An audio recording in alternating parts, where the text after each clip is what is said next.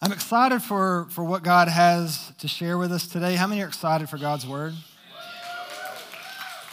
I knew I was in the right church. So, how many of you feel ready for Christmas? Like eight.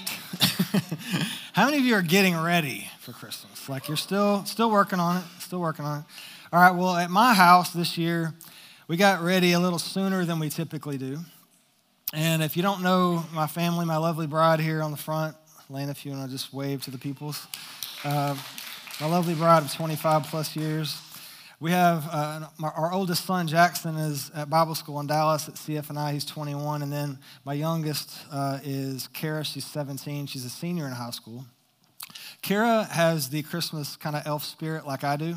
And so usually uh, close to Thanksgiving, I start getting the hint drops. But this year, about the end of the first week of November, was the first conversation where Kara's like, "Hey, Dad, when we when we put up the Christmas lights?" And I was like, "It's 89 degrees outside." Like, and so I thought it'd be cool to show you guys a couple of pictures, uh, if that's all right. Is that okay? All right, let's do that. So this first picture here is of my Christmas elf. Um, so, Kara, this was right after, I took this picture right after I said, uh, Hey, Russ, little knot here, if you could help. Uh, and that's the look I also get when asking her to do other things. Uh, but, that's, uh, but that's that. Then the next shot is uh, of Walter. Walter was a new addition to the exterior uh, presentation of Christmas at our house a couple of years ago. So, Walt is praying for snow. We'll see. Um, heard rumors. next one. This is our finished product. So, did we do okay? We do all right? Yep. And, uh, and Kara, she's, she truly loves doing this, and it's such a big help to me because I don't have to get up and down off the ladder about 800 times because I'm like, hey, babe, can you get this? Can you get that? Can you give me the clips? Can you, you know? And she's, she's running for me. So we, I think we set a record this year, didn't we? Yeah. Um, so uh, next picture is, uh, there's a, this is just some of the kind of Christmas prepared uh, preparations for this year, but this is our, our Christmas bell collection. Now, the story behind this is that the first year that Elaine and I were married, she got a Christmas bell. And then we just kind of started into the tradition of every year buying a bell to represent um, the next year of Christmas. And that was really fun until about bell 20, 21, 22, 25. and almost every year, the last couple of years, Elaine's like, can we like stop with the bells? She's like, I don't have any place to put the bells. Um, I was like, no, we cannot stop buying the bells because I'm like a traditional kind of guy. I like, we have a tradition. Like, let's, let's keep buying the bells. Uh, not all the bells made it out of hiding this year, but that is a sampling of the bells. So ultimately, one day when we go on to glory, we're going to give all the bells to our kids, and they'll have to figure out what to do with it. Um, the next picture is just another little uh, sprinkle of Christmas. Uh, and then finally, uh, this is our little Christmas tree in our mantle. And the point I kind of, I guess I'm making in, in all this is um, there's, there's a couple of major ways we get ready for Christmas. And, you know, all of us tend to kind of put up our trees and, and do the decorations and all that. But especially today, as we come into the first Sunday of December, um, I wanted us to focus on the preparation of our heart for Christmas. Um, and specifically, we're in this series that Pastor started on Advent. Um, how many of you grew up kind of with an awareness of Advent or, or celebrated it? Okay, not many in this service, I was, we didn't necessarily, we, we understood the priority of Christmas because that really is what Advent is all about, is looking towards Jesus, but we didn't necessarily have all the traditions associated with it. So if it would be helpful, uh, could I give you guys a couple of just tidbits about Advent so maybe you can understand a little better what that is? Um, I guess it is. I have the microphone. Mean, you could disagree, but I don't know what, what you do with that. Um, so with that, um, as Pastor shared, I think in the first week of the series, the word Advent just means it comes from the Latin word Adventus, which just means coming. And then that is a translation of the Greek word parousia, which means second coming. So, Advent, just kind of to summarize it, it focuses on three major things. One is the coming of Jesus to the world in the first coming, or the nativity that we celebrate, him coming to earth as a baby. The second one is our receiving of him and him coming to us in our heart for salvation. And the third one is what we're still all looking forward to the second coming. And so, all Advent really is designed to do as Christians and believers is to focus us on the point.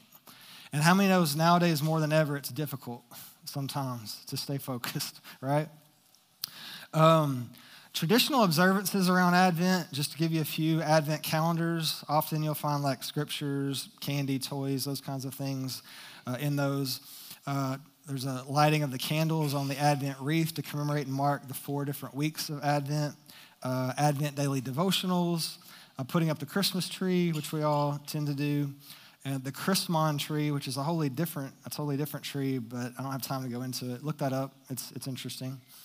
Um, baking, festive items, other traditions. There's lots of other ways to celebrate that, but those are just a few. And so, as we really open Advent today, and I didn't realize when Pastor asked me to speak today that I'd be speaking on the first day of Advent, but what, what God dropped in my heart, it, it kind of made sense. Because uh, we're going to be talking about really the, the first theme of Advent today, which is hope. Um, I want to point us to what the first candle on the Advent wreath represents the hope that leads us to anticipate Jesus Christ. The first candle is purple, the primary color of Advent, and a color symbolizing royalty. Sometimes called the prophecy candle, the first candle harkens us back to Isaiah's foretelling of the birth of Christ and all the promises that God gave us in the Old Testament that would be fulfilled by the birth of Christ. So, again, Advent is really just a way to mark the days and weeks leading up to Christmas, focusing on its criticality and importance to our faith. Can I get an amen? So, I've got a couple of texts for our time today. If you would stand for the reading of God's word, we're going to do that together if you're able. And both of these, I'll do, I'll expound a little more later in the message. I'm just going to read them to you to, to start. This is a, we're in Luke 2, which is typical for kind of the sharing of the Christmas story, but I'm not actually reading a part that gets read very often because I felt like the, the message was, was a little later. It's still very much connected to the Christmas story, and it's in verse uh, 25. But what I want to do is kind of read you into it. So at this point, Jesus has already been born. He's been taken to be circumcised after eight days, and now it's been 40 days since, and Mary and Joseph are taking him to the temple, and that's where we kind of pick up. Now, there was a man in Jerusalem called Simeon who was righteous and devout. He was waiting for the consolation of Israel. In other words, he was waiting for the Messiah, he was anticipating the Messiah. And the Holy Spirit was upon him. It had been revealed to him by the Holy Spirit that he would not die before he had seen the Lord's Christ. Moved by the Spirit, he went into the temple courts. When the parents brought in the child Jesus, so when Mary and Joseph brought him in to do for him what the custom of the law required, Simeon took him in his arms and praised God, saying, Sovereign Lord, as you have promised, you now dismiss your servant in peace. In other words, I'm happy I can go to be with you now. For my eyes have seen your salvation which you have prepared in the sight of all people, a light for revelation to the Gentiles and for glory to your people, Israel. The second passage I want to read is from Hebrews, it's verse, uh, chapter 10, verse 19. And it says, Therefore, brothers, since we have confidence to enter the most holy place by the blood of Jesus, by a new and living way opened for us through the curtain that is his body. And since we have a great priest over the house of God, let us draw near to God with a sincere heart and full assurance of faith, having our hearts sprinkled to cleanse us from a guilty conscience. How many need that? Need that today, sometimes every day, right? And having our bodies washed with pure water. This is the, the verse that's the anchor for today. Let us hold unswervingly you guys say unswervingly. Hold fast to the hope that we profess. For he who promised is faithful. Let's pray together. Father, I thank you for your word. I thank you for what this season represents for all of us. I thank you that we are walking into a time where more than ever, we need to be centered and focused on you, upon your presence on this earth, your sacrifice for us, and ultimately the future that you prepared for us. So let us do that today. In Jesus' name. And all God's kids said, Amen. Amen. You can be seated. Thank you for standing for, the, for God's word. I titled our message today, Fix Your Hope. Fix Your Hope. And I think you can apply that title two different ways, kind of as a double meaning. I think we can talk about fix your hope as in we got some hope repair to do, we got to fix it. And I think we can talk about it as we want to lock in on what the real hope is, what true hope is. And so I only have two points for you today. Say amen. Um, they're, uh, they're, they're kind of, uh, they're easy to connect to, uh, but I feel like this is, this is really the, the, the meat of what God wanted us to take away from today. On a day where we're really focusing in on Him, we're looking at where to fix our hope and how many know that He is the living hope. So, our point number one what unfixes my hope? If we're talking about how to fix my hope, what can unfix it? And we'll start there. So, what's the hope I'm talking about today? Biblical hope not only desires something good for the future, it expects it to happen because this hope we're talking about is a person. How many know that if, if I put my hope in things in the horizontal, I can be disappointed? If I put my hope in the vertical, I will never be disappointed. And that's kind of what we're talking about today. Um, hope appears 151 times in the King James, or the New King James, 133 in the King James, 180 in the NIV, 164 in the ESV. And in the majority of those places, hope is tied directly to the person and the promises of God. Many of you probably know Proverbs 13 12. It says, Hope deferred makes the heart what? Sick. How many have had sick hearts before? I have too. Why, why do our hearts get sick? Part of what we're going to be un- unlocking today or talking about today is when I put my hope in other things that can't hold the weight, then I'm left disappointed. Then I'm left unfulfilled. I'm left anxious because those things couldn't bear the weight. Only one source of hope can bear all the weight. Amen.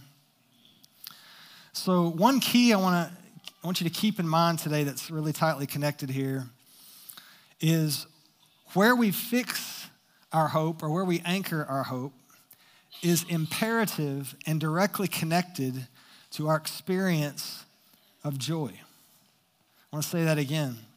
Where we fix our hope is imperative and directly connected to how we experience joy. You could say it this way true joy only comes from properly fixed hope. Right? True joy only comes from properly fixed hope. I want to take a look at something Paul said from Romans 10, verse 11. This is the Amplified Version. It says, For the scripture says, Whoever believes in him, whoever adheres to, trusts in, relies on him, will not be disappointed. Say, will not be disappointed. You guys are doing a great job today. Thank you. Um, for there is no distinction between Jew and Gentile, for the same Lord is Lord over all of us, and he is abounding in riches for all who call on him in faith and prayer. What Paul's saying here, number one, what I like about it is that God doesn't play favorites. How many are thankful for that? It's not based on who, you know, who, who had all the gold stars for perfect attendance and brought their offering and brought their Bible and all the things. I don't know if y'all, y'all did that. We got gold stars for that when I was growing up, our memory verse. Um, but that's not what he's talking about. Jesus doesn't look at us that way. He sees us all the same, exactly the same.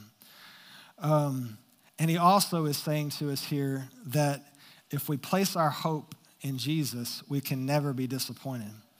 So, why do you guys think that hope placement is so important? Why do you think that's important? Well, because sometimes, like Clark, we get the Jelly of the Month Club subscription instead of the big Christmas bonus, right? Anybody ever had, maybe not that exact experience, but you had an expectation that was met with the Jelly of the Month Club? Um, You know, sometimes the girl, the big city girl, lawyer that comes home for the holidays into the sleepy little Christmas town doesn't find true love. It's true. And it, never happens on Hallmark, but I promise you in real life, this happens. right? Sometimes my dad doesn't quit working at the big city publisher and just tells me to shoo, right? And I could go on, but I'll spare you. You're welcome. Um, but the point is, if we have our expectations and our hope set on things or circumstances or how we feel or these things that are temporal, the guarantee is that you'll be disappointed because those things fail. At some point, they always do. Let me also kind of illustrate for you, too, the difference. So I'm talking about hope and joy and kind of their, inner, their interlocking uh, components. Joy and happiness are not the same thing. Happiness is fleeting. Like, how many of you have ever woken up on a given morning and there's not a particular reason for you to feel happy? It's just a good day. Like, you wake up, you slept well, the kids slept in, parents, um, right? Your, uh, your significant other, you know, didn't get up and down 15 times during the night, maybe. I don't know. Um, but for whatever reason, you just wake up in a great mood. Things are going well, the work's going well, you know, nothing to, to be upset about. And then all of a sudden, like, wham! I got some of you, didn't I? Um, something happens. And like the, the happiness vampire latches on and like sucks all of it out of you, right? So the thing happens. I had, Elaine and I had one of these experiences last year. I'll share from my pain, okay? Um, last year, about this time, how many remember we were in the freeze? Yeah. I know it's hard to imagine at this moment, but it's, it, it was really, really cold for a number of days in a row. And so we were preparing actually to, to spend Christmas Eve services with all of you and our family. I'd come early, Elaine was coming later. And about 15 minutes or so before the service, I get this panicked phone call from my wife describing Jumanji at my house. It was pouring water from the light sockets and pouring water out of the attic, and it was through the seams and the sheetrock, and our water filter system had busted. And it was dumping gallons and gallons and gallons of water all throughout our garage. And so I rushed home. Obviously, any happiness that I had was gone because we spent the next little bit cleaning up all the, the damage and you know calling all the people. But here's what I want you to get from that. You know, uh, it didn't take us terribly long after all of the dust settled, I guess the water settled in this case, um, for Elaine and I to kind of change our perspective because we were disappointed we didn't get to be here with our Pathway family. We were disappointed we didn't get to celebrate that together as a family.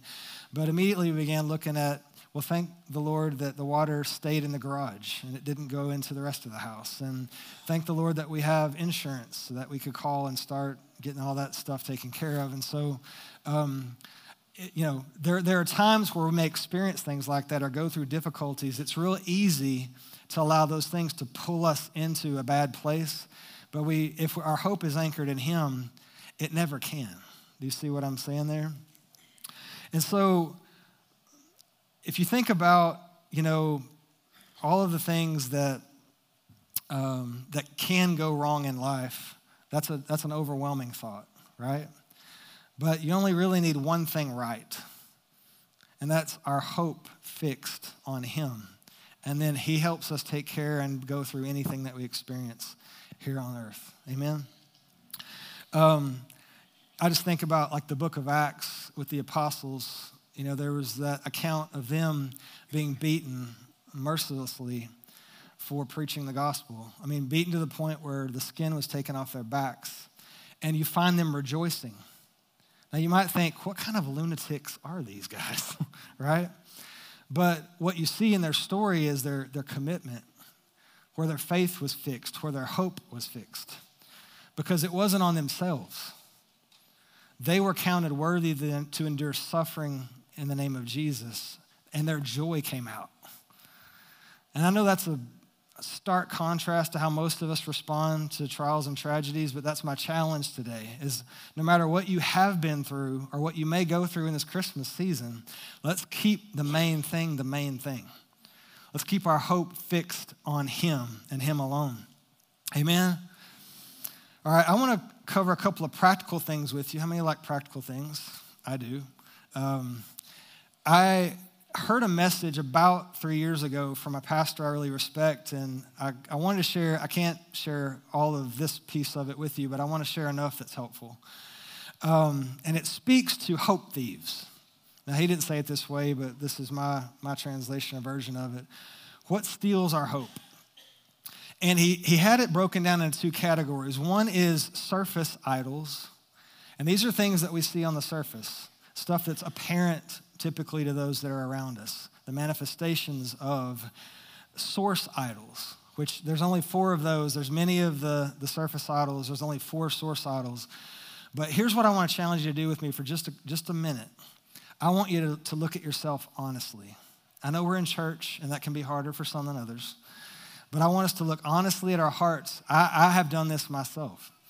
I want us to take a look at our hearts through this lens and let's, let's double check where our heart and where our hope is anchored.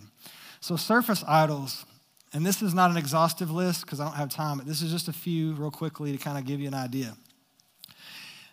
Image. Life only has meaning and I only have worth if I have a particular kind of look or body imagery. Guys, to be healthy is not a bad thing. Actually, it's a very good thing and very biblical thing. But when it becomes the thing, it's the wrong thing. Does that make sense? When it becomes the thing I have to have, that I put my hope in, that if I, I have to look a certain way, I have to be a certain way, I have to have, you know, these muscles, whatever that is, right? What happens if I don't? What happens if illness comes? What happens if sickness comes? What happens if life throws me curveballs where I'm not able to take care of that for a season? Then, hope crashes, right? Completely just decimated. Work. So, image, work. I'm highly productive, getting a lot done. If I'm highly productive, getting a lot done, then there's, there's where my hope is. There's where my value is. That's where I'm getting my identity from. Again, hard work is a good thing, but anything taken into an unhealthy place becomes a bad thing, right? In excess. So I'm just saying if, if you build your identity on you getting or being able to get things done, then you become a slave to that, and we're worshiping at the wrong altar, right? Uh, achievement. Here's one for some of us.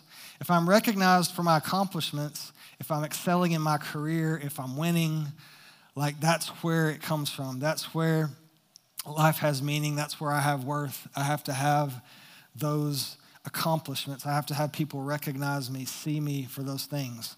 I have to win. Anybody ever felt that pressure? Here's one materialism. I have to have a certain level of wealth. I have to have a certain level of finances. I have to have the certain kinds of possessions for, for people, for myself to be validated, to be valued. That's where I'm placing my, my values. That's where I'm placing my hope. Here's, here's another one religion. Yeah. If I'm adhering to my religion's rules, I'm, I'm accomplishing its activities, then that's where my value, my identity comes from. Any of these things let you down, right? Any of these things, if we put our hope in them, they can't hold up to the weight, right? And then there's, uh, you know, you, get, you can have your hope fixed on an individual. Uh, if this one person in my life is happy or not, if they're happy with me or not, I live my life there. Um, here, here's a big one um, the, the relationship one. If Mr. and Mrs. Right is in love with me or not, or if I have that person, if I get my value or my identity or my hope in a relationship, um, that will crush us if it, if it doesn't work out. And let me tell you, even the ones that work out don't work out sometimes, right? So we got to have our hope anchored in Him first, right? Any, am I preaching anyone in this room? Okay, because I see a lot of, mm, mm, right? Just take an honest look. But here's what I wanted to get to with this. We never say any of these things out loud, right? But let's take a look at our activity. Let's take a look at our behaviors. Let's take a look at how other people are experiencing us sometimes. And that will shine a light on it. Again, those surface idols are all the things that we can see. I want to get to the four source idols, and here they are. Four source idols. I'm talking about hope thieves, right? I'm talking about the things that steal our hope or that cannot stand up under the weight of it. Number one, comfort. Ooh, yeah, I heard the groan. Um, we want it now, we want it easy. We naturally want life to be easy. How many would like an easy button that you could actually worked, that you could push, right? I'd sign up for it. I'm just saying.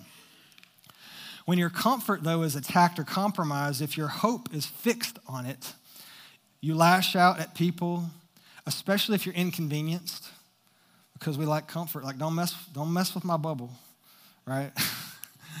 I know none of you have ever had that experience. It's just me, but learn from my pain, okay? But no one, I promise you, laid in bed when they were little kids thinking, you know, if I could just have a plain, easy, boring, invisible life, that'd be awesome. No. Why? Because we're actually created to be risk takers. We're created to pioneer, to take ground, right? That's how God, the ultimate creator, created all of us. And so within that, if we're constantly looking for how to be comfortable, let me tell you, being a follower of Christ, those things can't coexist. If they do, it's because your hope is somewhere else, it's in comfort. Um, there's so much I want to say there, but I got to move. Comfort, approval. This was one for me, guys, okay? Approval. People have to like me. I have to live my life in such a way so that people are okay with me, so that I please them, so that they like me. I need affirmation to be okay. If this is you, you're likely anxious most of the time. Did I do too much? Did I do enough? Did I blow it? Are they okay with me? Did I mess up? Any of those thoughts sound familiar? We enslave ourselves to the opinions of other people. And doing this, ironically, we never actually feel approval, even when they give it to us. It's, it's a dangerous place to be. I can speak from personal experience. As a matter of fact, I spent a lot of my life trying this. Can I, can I help you? Maybe some of you are, are where I was. There's not enough that you can do to make everybody okay. Matter of fact, especially in leadership, it will kill you. I spent a lot of years trying to be all things for all people, to make people, make everybody happy. Guess what? Nobody can do that. It's, it's a fool's errand. But it is a it is a, an unhealthy place to anchor our hope or see our value. Because if we do, guess what? When that person rejects you, or when you get a mean email, I've gotten a few of those, um, all of a sudden your world collapses, right? Your hope is dashed control, comfort, approval, control. And the last one is power.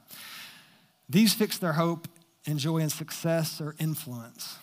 The feeling that is that if when I lose, it's a personal reflection on me, that it results in loneliness, feeling stuck, empty, humiliated, because my value was in succeeding. My value was in having power and authority. And when all of a sudden I, I, I was seen as fallible, it was all the self judgment. I'm a failure. I'm not good enough. All that. It's a dangerous place to be because we've all, we've all, we're all going to fail. I mean, how many in this room haven't ever failed? Don't you raise your hand. all right. Uh, I thought I could get 100% on that one. Good job. But Think about those. Think about them when you, after you leave today. Comfort, approval, control, and power. They're all hope thieves.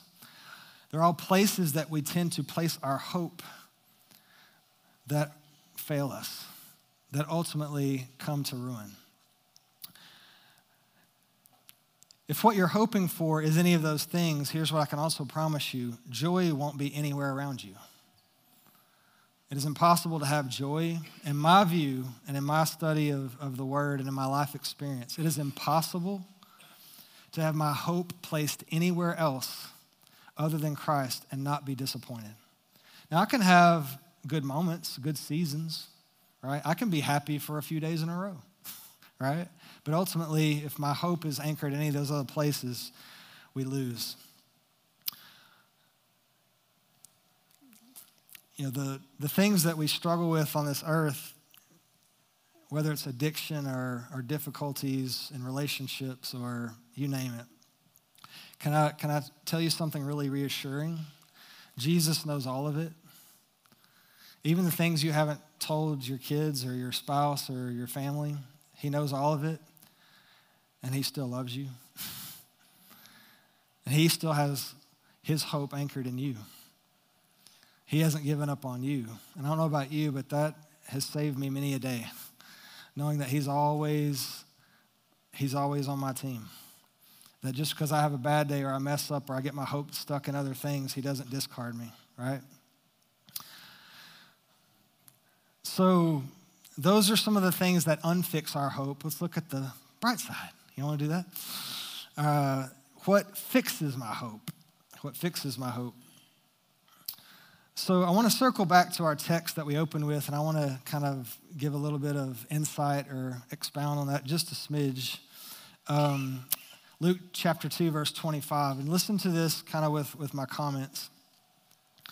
Now, there was a man, y'all say man, say regular dude.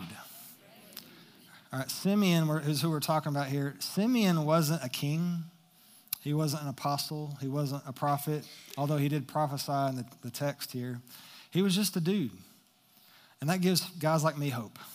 I like the fact that God moves and, and works on behalf of just regular people. Amen? But here he was, who was righteous and devout. He was waiting, say anticipating. The consolation of Israel. Again, that just means he was waiting for the Messiah to come. He had his heart set there, he had his hope set there, and the Holy Spirit was upon him. It had been revealed to him by the Holy Spirit that he would not die before he had seen the Messiah. I think that's such a cool promise, right? Again, just a regular guy, but because God saw his heart and saw his hope fixed on Jesus, the coming of Jesus, God said, I got, I got a gift for you. I'm going to let you see him, and not just see him, as we'll find out here in the text. Moved by the Spirit, Say, moved by the Spirit. He went into the temple courts. Now, think about this. Simeon had, had grown accustomed to a life of prayer, that you can't be led by the Holy Spirit the way that he was and convince me otherwise. But I want you to think about this as it relates to your lives. When we do that, when we do what Simeon, Simeon's doing here, he heard the leading of the Holy Spirit, went to the temple, and Jesus just so happened to be showing up at that exact moment in time. Can I tell you that when we have our hope in Him and we have our faith in Him, He makes sure that we show up to the right place at the right time every time. Amen? I love that about this story. When the parents brought the child, Jesus, in to do for him what the custom of the law required. Simeon took him in his arms. I'm, I'm thinking with Mary and Joseph's permission, I, I hope. And he praised God, saying, Sovereign Lord, as you promised, you may now dismiss your servant in peace. For my eyes have seen your salvation. I don't think it does any harm to the text to say it this way For my eyes have seen your living hope which you have prepared in the sight of all nations, a light for revelation to the Gentiles and the glory of your people, Israel. Simeon, I want you to put yourself in his kind of seat for just a moment. Again, just a regular guy, just like you and me. He didn't do anything special or noteworthy in other, any other place in Scripture that we can, we can find, but this particular time, and, and, and I want to say this too, by the way. there are no extraneous, flippant things in Scripture. So, like, Luke wasn't looking for filler material. Like, I got to fluff this up a bit. Like, I don't have enough words. No, Simeon and the next person we're going to talk about, Anna, in the next couple of verses, they were in there for a reason. And I feel like part of the reason is what we're trying to latch onto today. Because we see two people that were convinced that the hope of the world was found in Jesus Christ. And that was where they centered their life. But in Simeon, we see by virtue of his faith in God, God sees that and rewards him. Simeon didn't ask for it. We don't see in here Simeon saying, God, I want to I wanna see him with my own eyes. I want to touch him. I want to hold him. God promised it to him, right? And then God was faithful to deliver on the promise. And then you see Simeon in there prophesying a little bit. So, you know, God kind of poured a double portion out on him. Um, but that's what we see as we continue in verse 25, or 33 rather. The child's father and mother marveled at what was said about him. Then Simeon blessed them and said to Mary, his mother, This child is destined to cause the falling and rising of many in Israel. I want to stop there to say this. He's prophesying about the future, the acceptance of the Messiah here. The ones that are falling are the ones that don't put their hope in him. The ones that are rising are the ones that do. I want to be a riser. You guys with me? I want to put my hope in him and I want to rise. I do not want to fall. And to be a sign that will be spoken against, that the thoughts of many hearts will be revealed, and a sword will pierce your own soul too. And again, with Simeon, what we're looking at here is, is a picture of God's faithfulness for you and I. It's just another affirmation of that. It's another reassurance that no matter who we are, where we come from, what we do, that by virtue of us placing our hope in Him, God's hand is upon us, we hear His voice, and we see the benefit of living life under His authority. Amen? Let's move over to Anna for a second. Verse 36 There also was a prophet, Anna, the daughter of Penuel of the tribe of Asher. She was very old and had lived with her husband seven years after her marriage, and then was a widow until she was 84. She never left the temple, but worshiped day and night, fasting and praying. Coming up to them at that very moment, she gave thanks to God and spoke about the child to all who were looking forward to the redemption of Israel. I love Anna's story. And here's why. I think a lot of us can relate with an Anna. Anna started out her life and everything was going pretty good. She got married. She probably had dreams and visions for her life. She had things that she wanted to do with her husband, the family that she wanted to build. But somewhere along the way, seven years in, her husband passes away. Now, here's what I can promise you from Mark. This is Mark's opinion. Some of my opinions are documented in Second Mark. Um, sorry, these are the jokes, guys. Um, no, but with Anna, here, here's what we see. If I believe that if Anna had gone through that experience and made a judgment against God and decided to throw the pity party and decided to check out or to give up on him because life didn't go the way that she had it mapped out, I don't believe we'd have ever heard from her. I don't believe her, her story would be here. What we instead, though, see is an Anna, a very young Anna. At seven, you know, seven years into her marriage, she couldn't have been, they married early back then, so she's in her 20s at least, right? We see someone who went through this unbelievable and unimaginable loss, a loss that a lot of our church family have experienced, really hard things. But what did she do? She chose to fix her hope on God and ultimately on the Messiah. She gave herself to the Lord, and as a result, God gifted her with the gift of prophecy, the gift of worship, the gift of intercession. She received all those gifts because God saw her heart. He saw her heart was fixed on Him. And because of that, we see Anna in Scripture. We see her coming to the temple, getting to see the Messiah, And then ultimately, she goes out and she becomes an evangelist. She decides to tell anyone and everyone who, who will listen about Jesus, the Jesus, the Messiah, has come. I want that to be our story, right? Part of what all of this message really centered around today is looking, take an honest look at ourselves, where we have placed our hopes, where we placed our desires, and making a decision do I have it in the right place? And if not, can I fix it? Can I fix it? What kind of impact do you think that we could all have if going through difficulties like Anna's, or there, there's lots of different ways that we experience sorrow in this earthly life? But what would happen, do you think, of the people around us if we chose joy and if we chose hope going through those difficult things?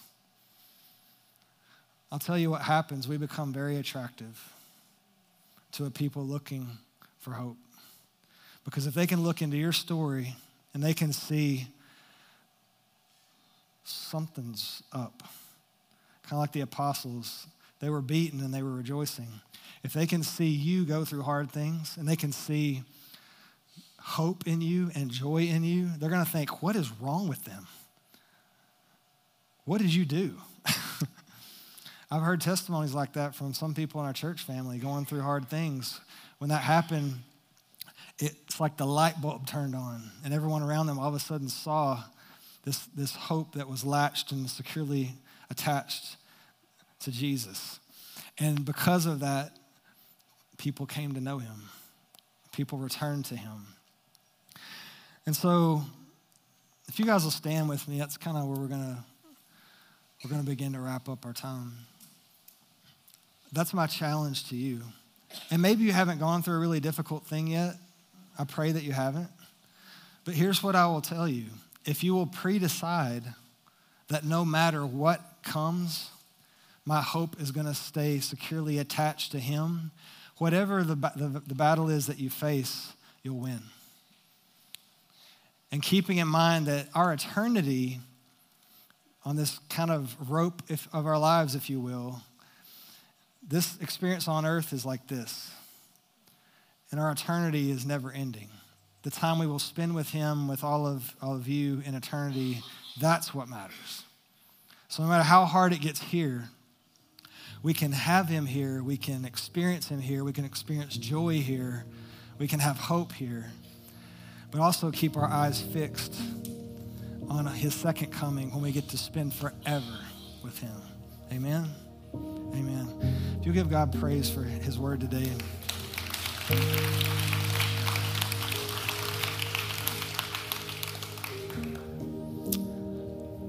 If you'll bow your heads, I just want to, I felt compelled this morning in my office as I was praying to, to do this. If you've been in service with us today, whether it's in worship or with what I was just sharing, and you felt the Holy Spirit tug on your heart, and you realize I've had my hope in the wrong thing. And maybe you've never placed your trust in Jesus. And that's the group I want to I want to address first. If you've never made a decision for him or if you've been away from him and your hope has been scattered, but today you're saying I want to come back. I want to securely anchor myself to his hope. If that's you, just want you to raise your hand where I can pray for you where you stand. Thank you. Thank you. God bless you. Thank you. Thank you, Holy Spirit. I feel like there's one more.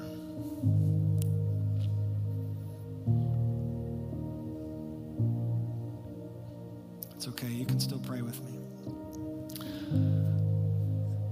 Just want us all to pray this together. Jesus, thank you for your goodness.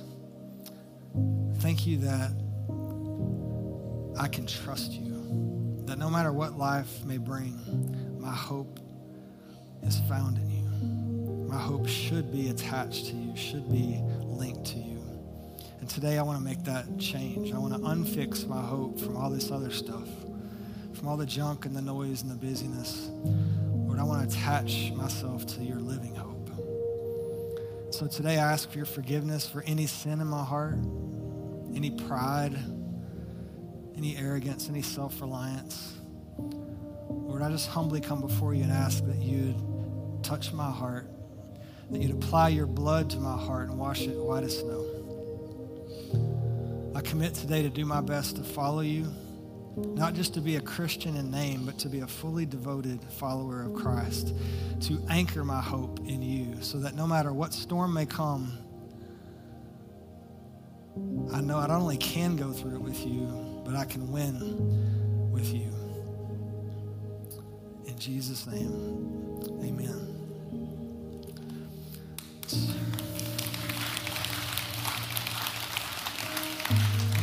So, so as you leave, prayer team, you can come down. So as you leave, I want to leave you with this thought.